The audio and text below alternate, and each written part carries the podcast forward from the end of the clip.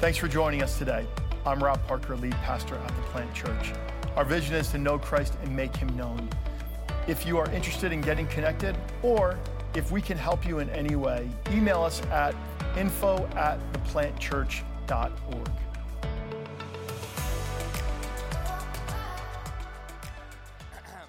Hey, if you guys have a Bible, I was going to say this is my normal like thing is when I get up to preach, I say if you have your Bible, open up to. But we're going to be all over the place this morning, so that might be more frustrating than anything.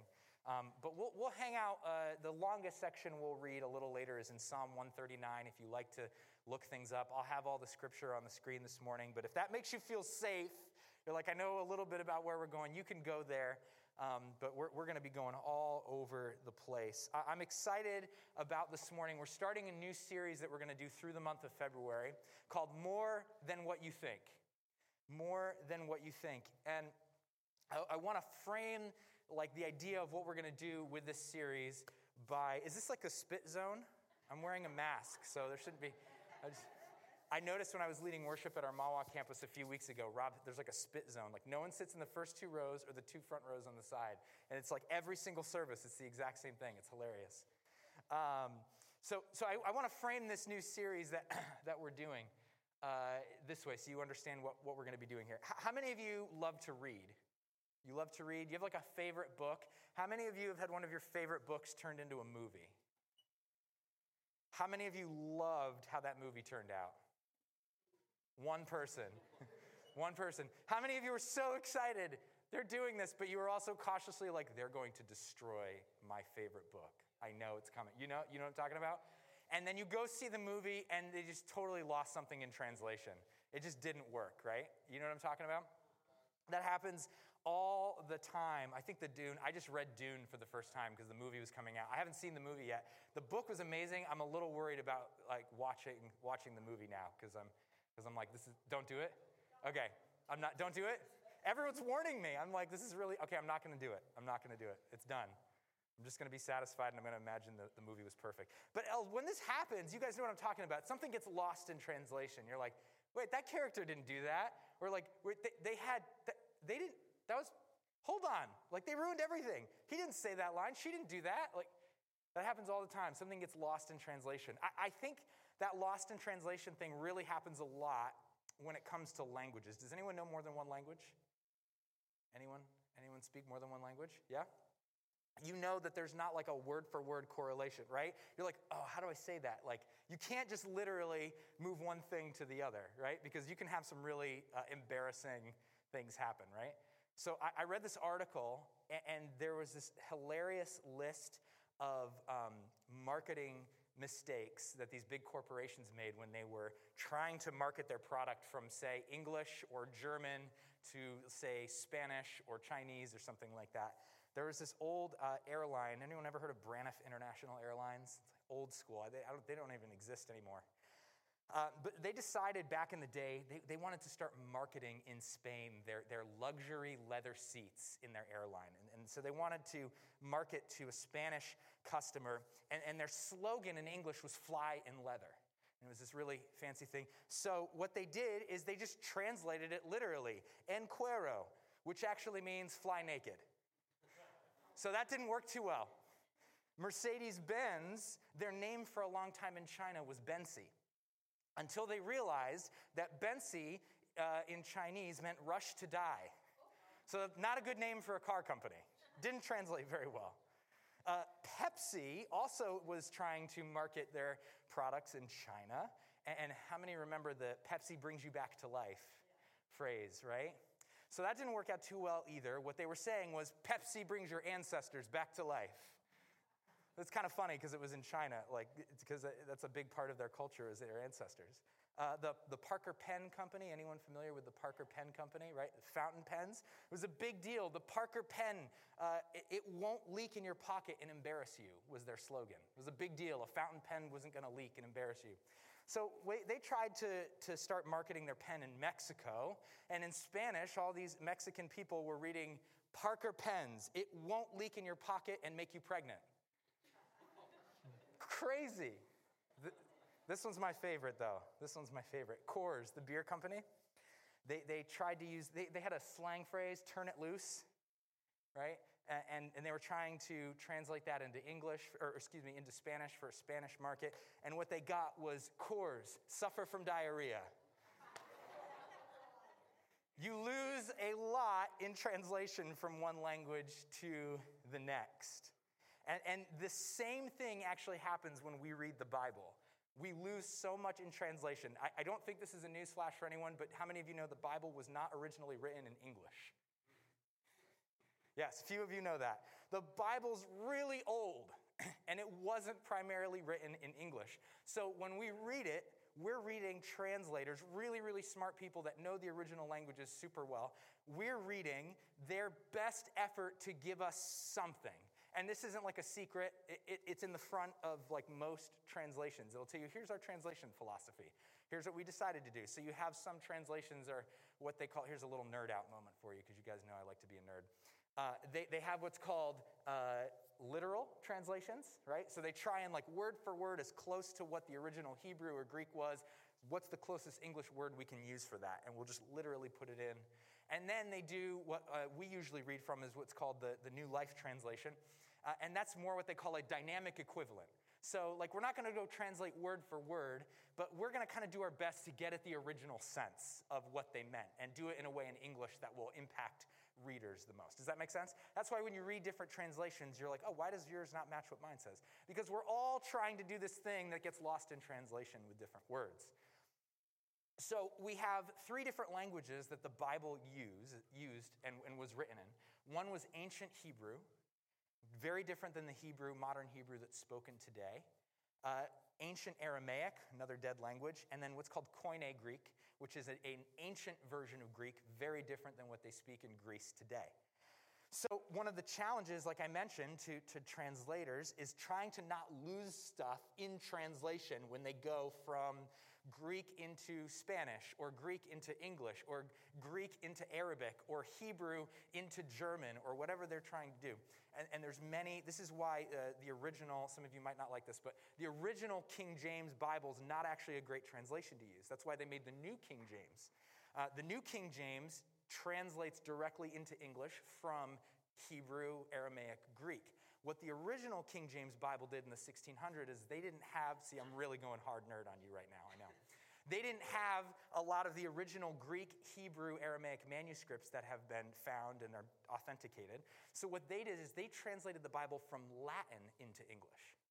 So you, it's like playing a game of telephone. So things get like twice removed, and so it's like a little even more murky. Things get lost in translation. But whenever any of us are reading the Bible and we're reading it in English, um, there's things that we miss when we just read through it. You can get so much out of it, but until you dive deep into some of the words, you don't realize that there's way more there than what you think. So, what we're going to do for the next four Sundays is, is we've t- taken four key words, some of them from the Hebrew language, some of them from the Greek, and, and we're going to walk through these words and just kind of do a little bit of a word study each week because we want to unpack some of the significance that we often miss when we read these common words throughout the Bible. Sound like fun? And hopefully, along the way, here's our goal and our hope with this is that these passages of Scripture, when you read them in English, you're going to have these words jump out at you with, with color and nuance and depth that you didn't previously realize was there. And it might help you understand what was being said in any given passage at any given time in a fresh way that is transformative to your discipleship to Jesus. So that's our ultimate goal. So let's pray and then we'll jump into our first word. You guys ready? Here we go. Father, we thank you that your spirit has breathed on this book that we call the Bible. That, that you have guided its writing, that you have uh, influenced and, and inspired the words that we read today, and we trust that what we read in this is the words that you wanted us to hear. And so we ask today, Lord, that as we unpack this, your Holy Spirit would begin to speak to each of us in a way, in a fresh, transformative way that we had not previously realized was sitting right there in front of us. In Jesus' name, amen. So, all my like nerdy Bible scholar people this morning are gonna be like, this next four weeks is gonna be amazing. And every, yeah, we got some of the nerds going. Just, hey, if you're a nerd, just own it, okay? Just own it. Just own it. Come join me. Um, but if you're not, this is still gonna be worthwhile to you, all right?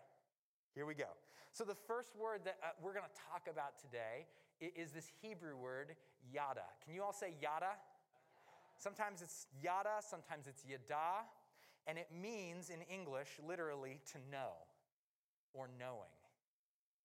Now, that's how you usually see it in the Bible. That's not always how it gets translated in your Bible, depending on the translation version that you're reading, right?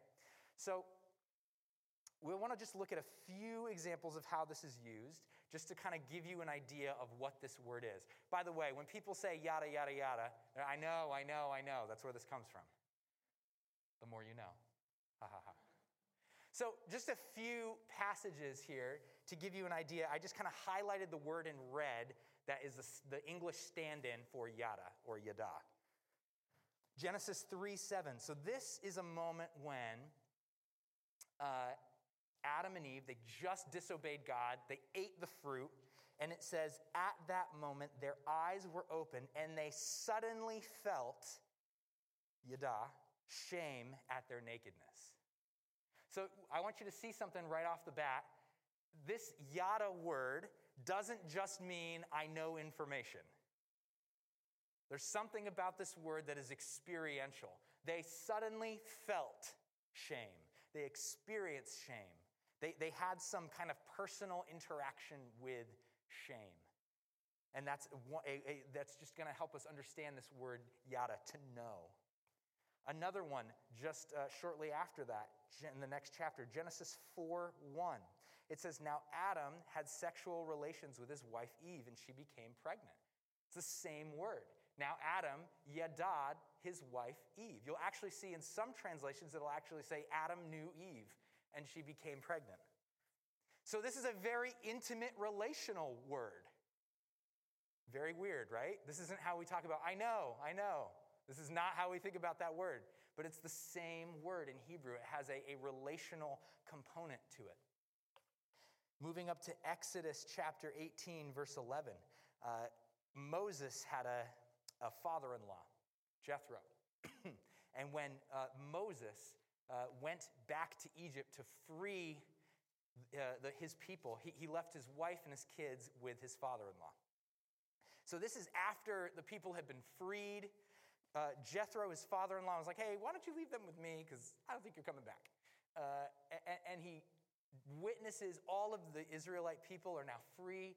And he says, I know now that the Lord is greater than all other gods because he rescued his people from the oppression of the proud Egyptians.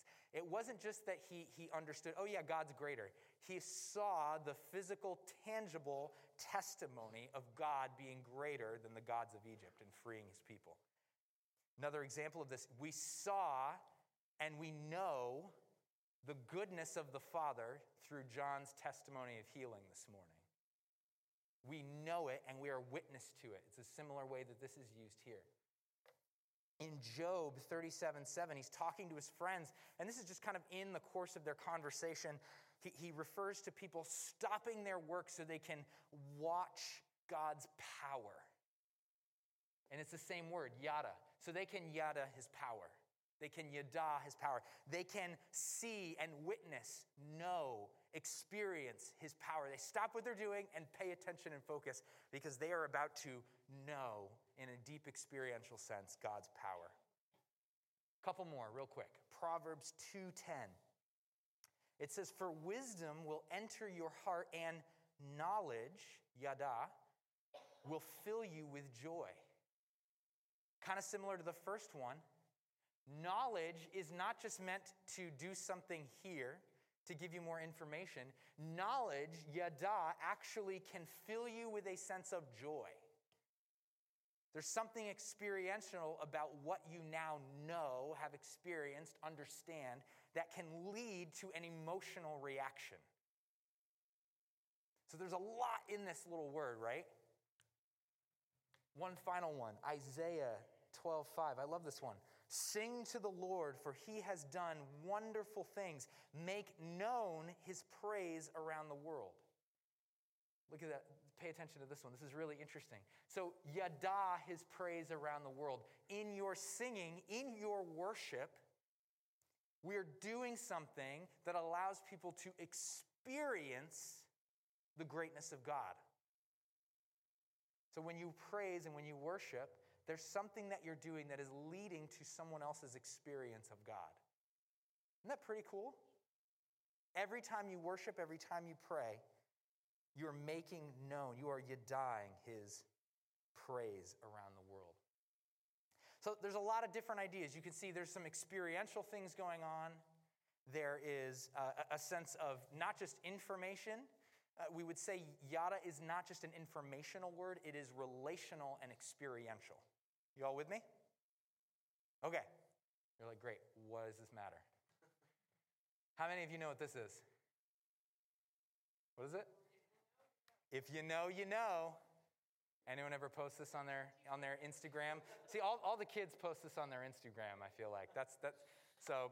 I, I was like, I, I always try and think. I'm like, it's an I and then a Y, and then I can never like get it right in my head. I had to like check this three times to make sure I put the slide up here correctly. If you know, you know. Has anyone ever heard that phrase? I, I feel like I, I see people post this a lot on their social media. Like maybe they're, they're, they're having their favorite meal, and you'll just see that like kind of hashtag in the corner. If you know, you know. Or, or you're at your favorite beach or your favorite spot out on the lake if you know, you know. You just like post that and like you don't explain it. I'm not going to say anything, but if you've experienced this place, you know what I'm talking about. You see, that's a similar way that we would use the word knowing. That's very similar to yada. My, my favorite, I have a favorite restaurant in, in uh, Chelsea, in, in Manhattan, called Barbuto. And, and man, let me tell you, if you know about that chicken, then you know. But, but I can't tell you about the chicken. I can give you information about the chicken. I can tell you they, they have crafted this oven specifically for slow roasting these chickens. I, I can tell you about how it looks when it, it's amazing, Nicole, I'm telling you. She's looking it up right now. This is awesome. Like, it's, it's great. Uh, B A R B U T O. It's named after his, his dog. Uh, anyway, yeah, everyone's gonna go check it out. But I'm giving you information about Barbuto, but you don't know Barbuto. I could tell you about the kale salad. I could tell you the ingredients. I have the cookbook at home. I could show you the page in the cookbook. But until you eat the kale salad, you don't know. You haven't experienced Barbuto yet. Think about it for yourself. What's your favorite meal, your favorite cult classic movie, your favorite book, your favorite spot, like to just hang and relax? Maybe it's your backyard, maybe it's the fire pit, whatever it is. If you know, you know. But I, but I can't explain it to you. You got to experience it.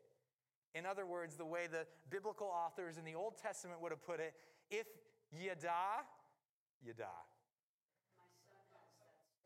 That's right. Yeah. So it's, it's really popular. And so if you don't know, then I just can't explain it to you. You got to go experience it for yourself.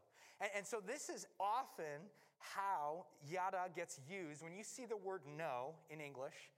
Uh, or, or if you start like doing a little bit of deep dive to see like where are all the instances of this in the Old Testament, because this word's going to be in the Old Testament. And where are all the different instances of this? You can actually do a deep dive and you can find all the places you've been lied to your whole life. I'm just joking. Tr- translators do the best job they can. It just doesn't make sense to always translate it as know right? We'd be very confused. But when you begin to see all the places that this pops up, you're like, oh, there's way more here than I thought. Because the, they're not just telling me, hey, you need to know God, as in, I need to have information about God. They're telling you to yada God. I could tell you about God, but like if you know, you know. So that's what this word is all about. So here's what I want to do. I just want to take a few minutes and I want to explore through the book of Psalms a few ways that this word gets used. Specifically, I want to just look at it in two ways. I want to look at our relationship with God, how the psalmists describe this yada thing, from us to God. And then I want to look at how they describe God's relationship with us. How do we know yada God, and how does God yada us? Just so you can begin to see how significant this word is throughout the Bible. Sound good?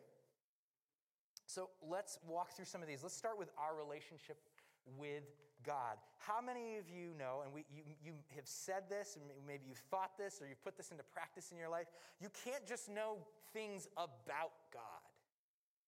We have to know God. We have to yada God.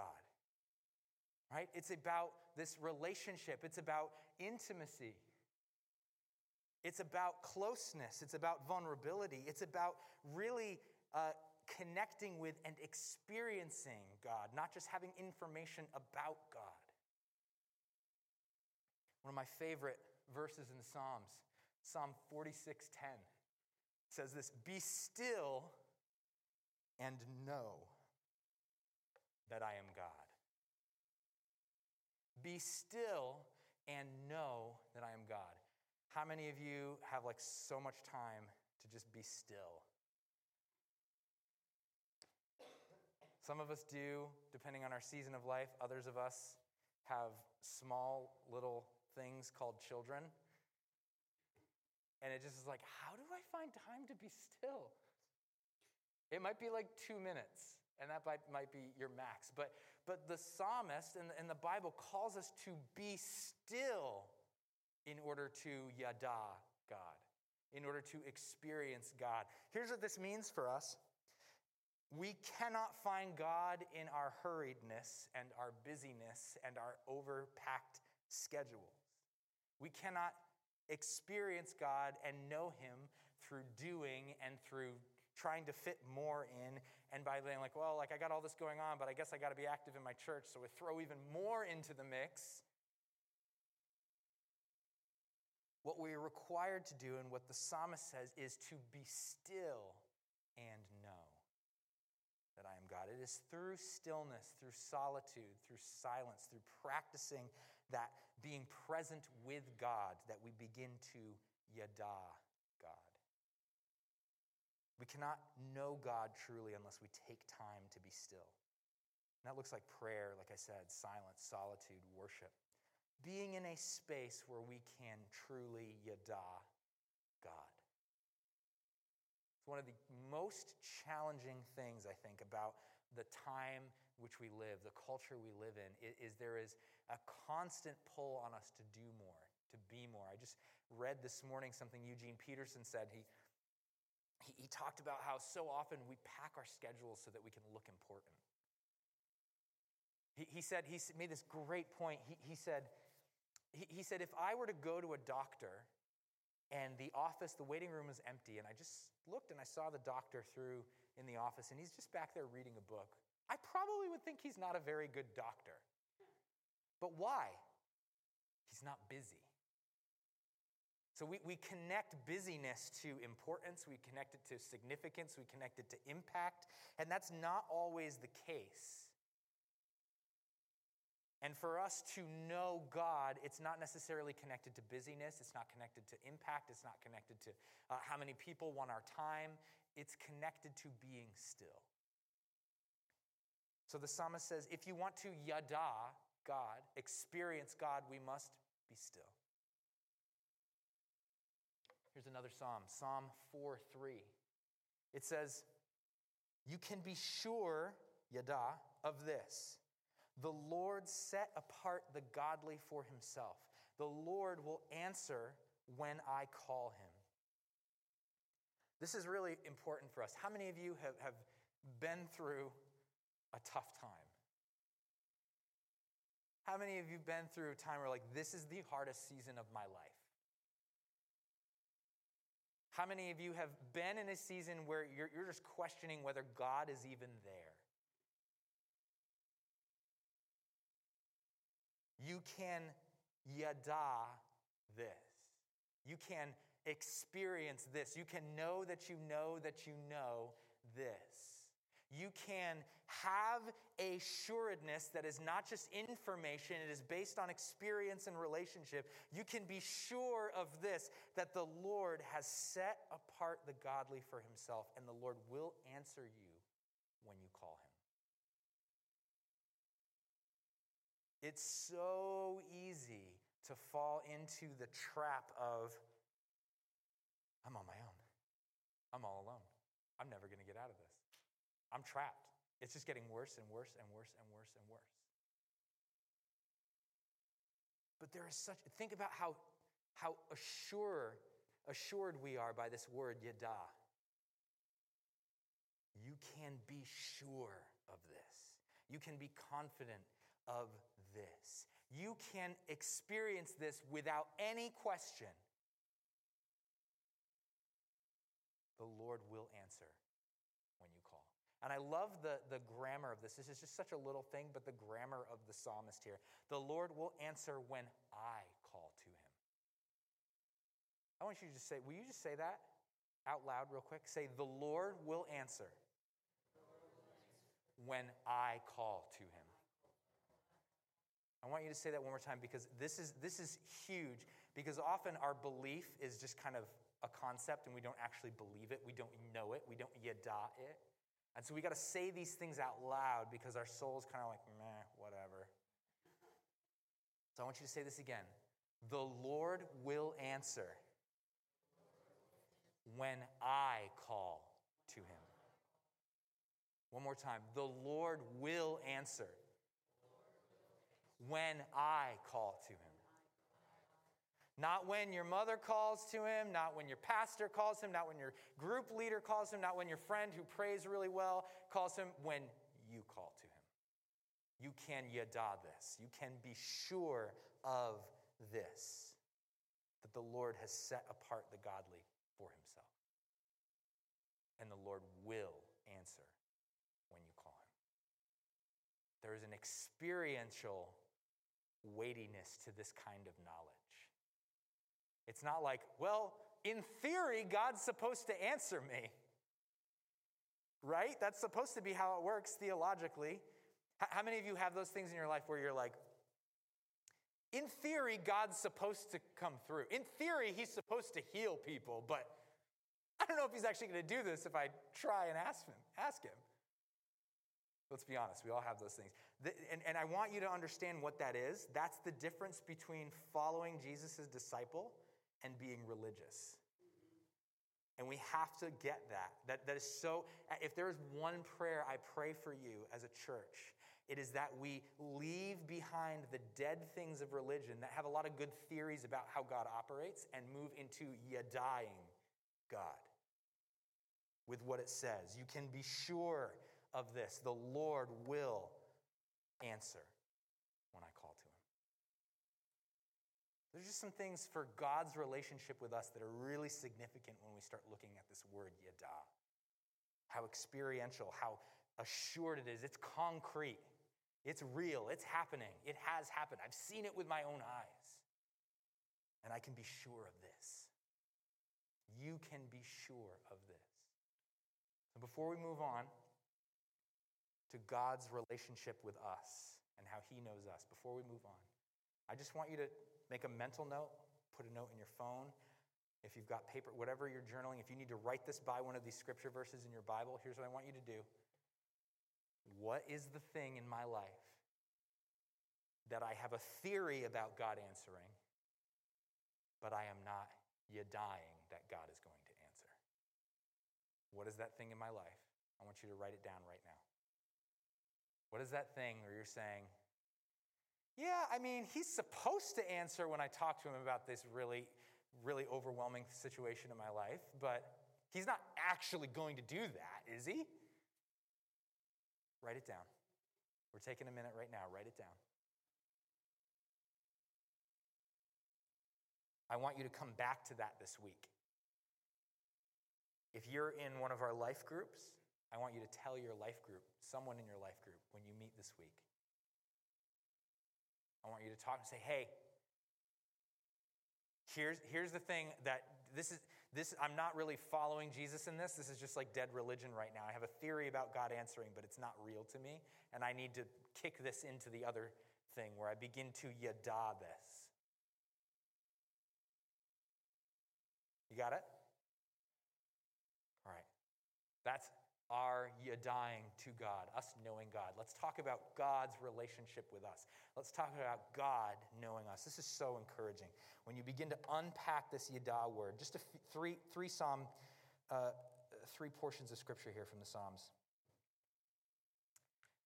Psalm 73 11. This one, I love this. What does God know? What does God yada? They ask.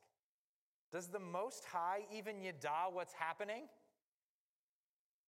Think about it. So we've talked about us experiencing, now we're talking about God experiencing, God knowing, God having relational information. How many of you have ever prayed a prayer like the psalmist did here? Does God even know what I'm going through? He doesn't know. He's God. Now, like, again, in our head, we're like, well, in theory, God knows. But sometimes you just kind of got a little bit of a gripe with God in your prayer, right? What does He know? He's up there somewhere on a big white shiny throne. Revelation says there's like a rainbow around it or something. I don't know. He's doing his own thing up there. I'm down here living in the real world. Does he even know? Does he even yada? You ever been there? We're not asking if God has information. We know, theory, okay, he knows everything. Does he care? Does he empathize? Does he have experience that connects him to me with some kind of compassion or mercy? Have you ever asked that? Does he even care? That's really what the psalmist is asking here. Is he experiencing this at all? Is he, is he grieved over this situation? Or is he just like, oh, yep, check, I got that piece of information, move on to the next person. What are they doing with? And I love this. This next psalm is almost, it's not in order, but it's almost like uh, different psalms are doing different things, but this next psalm is almost answering this. Psalm 69 19.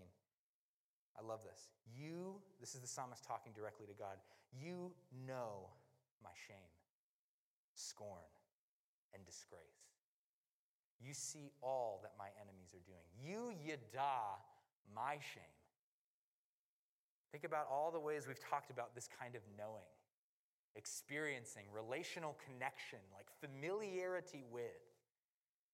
God knows your shame. God yadas the scorn you have endured, the disgrace, the embarrassments, the disappointments, the failures, the conflicts. He sees all that your enemies have been trying to do to you. He's very familiar with it. His heart breaks over it.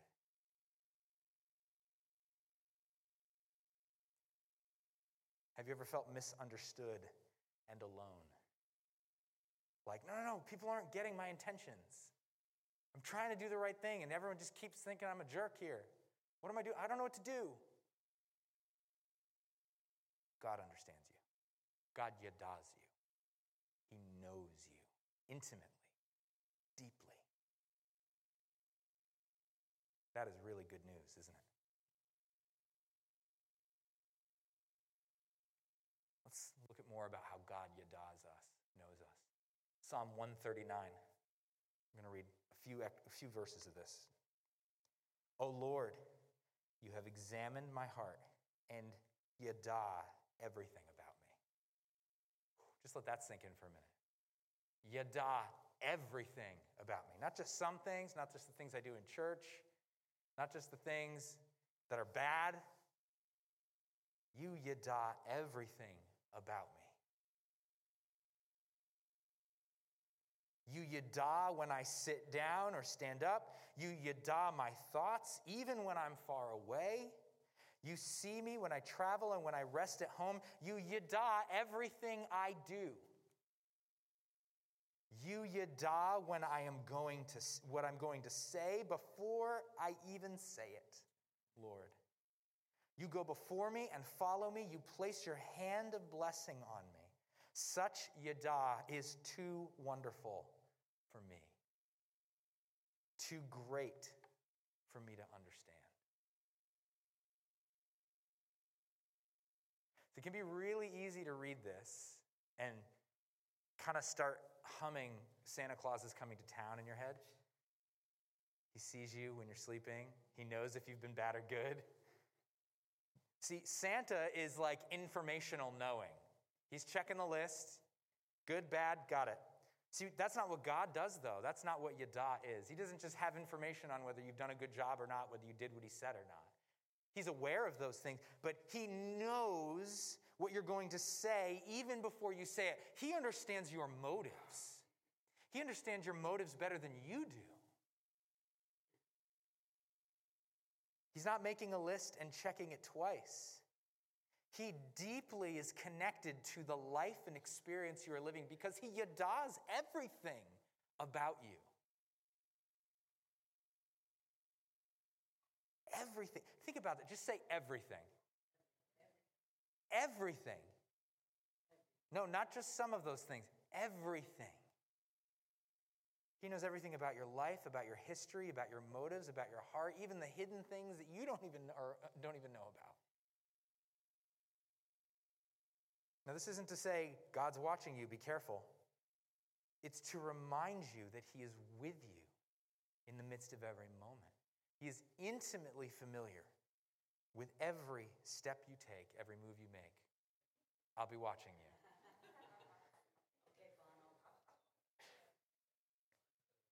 But here we hear these words and it gets that Santa Claus thing in our head like he's out to get you. Be careful what you do. He sees everything you're doing. But we need to see that that's not where this goes. He says, You go before me and follow me. You place your hand of blessing on my head. How many of you want someone that knows you so well, better than you know yourself? How many of you want that kind of person to bless you? That would probably be the truest, most significant blessing you'd ever experience in your life. Blessing's a whole nother word that we don't have time to dive into in this series that means so much more than we, we realize. But there's fullness of life when God blesses you, the one who yadas you more than anyone else. He wants you to yada him like he yadas you. That's his invitation to you this morning. Now, this is yada in Hebrew. The word that gets used in Greek to describe a similar experience, and don't worry, I'm only sharing one verse with this. The word that gets used in Greek is gnosko to describe a similar thing. And I love this. John chapter 1, Jesus begins calling his disciples. And this guy, Nathaniel, shows up. He's a pretty religious guy, follows the commandments and the law really well. He's not sure about this Jesus guy yet. He's kind of on the fringes. Pretty good person, lives a moral, upright life. And Jesus says, Yeah, I saw you when you were sitting under the fig tree. And that's where Nathaniel was when, when Philip went. He's like, hey, you got to come meet this guy, Jesus. Jesus wasn't there. And, and Nathaniel's shocked and he says, How do you know me? How do you know about me? Jesus said some other things about who he was, about his character, about his morality, about just the way he sought to live the best life he could. And now, here, even as good as he lived his life, he met someone who knew him. How do you could see you under the fig tree before Philip found you, before Philip even found you. Jesus has known you and seen each of you longer than you have been alive. There is nothing you can share about your life that isn't, he isn't already aware of. He knows you better than you know yourself. Jesus is calling you today. Come. I know you. Will you come know me? I know you. I yada you. I gnosko you. Will you yada me? We'll talk more about this next week, but it isn't Jesus and God who's hiding, it's us. Will you come yada Jesus? That's his invitation today. I'm going to ask the team to come up. We're going to close in, in just a moment. But just before we go on, I want you to write another note down here, just like you did for the last one. What is the thing that you, maybe you think God might not know about that in my life, but what is the thing that you're like, oh, he knows about that? I want you to write that down. Yep. It's an invitation. You can take it or leave it. But to know God, I, w- I want you to, I want to invite you to write this down. Because here's the thing He knows you that well. He already knows. He's, there's no, he's not going to surprise him. But a lot of times, what we're trying to do is, is that first scripture that I shared with Adam and Eve, they knew shame. And what happens with, with secrets in our lives, with hiddenness in our lives, is, is we're like, no one can know me. This is too heavy. This is too dark. I am over, I, I, I have yadad, this shame and this darkness and this heaviness and this pain. That's all I've yadad. But what Jesus wants to do today is say, as much as that is, has been real for you, that experience of shame and pain and, and darkness, he's saying, your experience of me can be even greater than that shame. Your yada of me can be even greater. John, the apostle, writes in 1 John if we confess our sins, we come into the light, confess our sins, we let everything out of hiding, we become known. He says, He forgives us. But it says, we have fellowship with one another. That's really interesting. He didn't say we'll have fellowship with God, we'll have fellowship with one another. So, when you, because God already knows everything, but when you, when you begin to bring these things into the light, the things that have defined your life, and you begin to let them be known, the real you becomes fully known. You bring things into the light, and Jesus becomes the thing that you know better than anything else. And what that does, there's something in that relationship where people around you get to know the real you with the brokenness, the cracks, the bump, bumps, and the bruises. And guess what they get to do? They get to love the real you with all of that going on. And here, here's this profound thing that happens when you are known like that and people still lean in to love you with the love of Jesus. You're like, huh, I don't know why I like was hiding about that for so long. You still love me? I still belong? I'm still accepted? I can be really known? I can be really understood? Absolutely.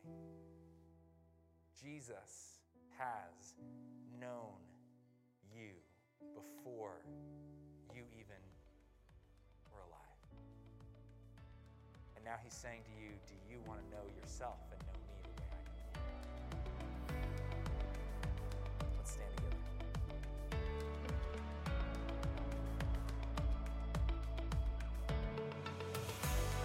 It was great having you with us today.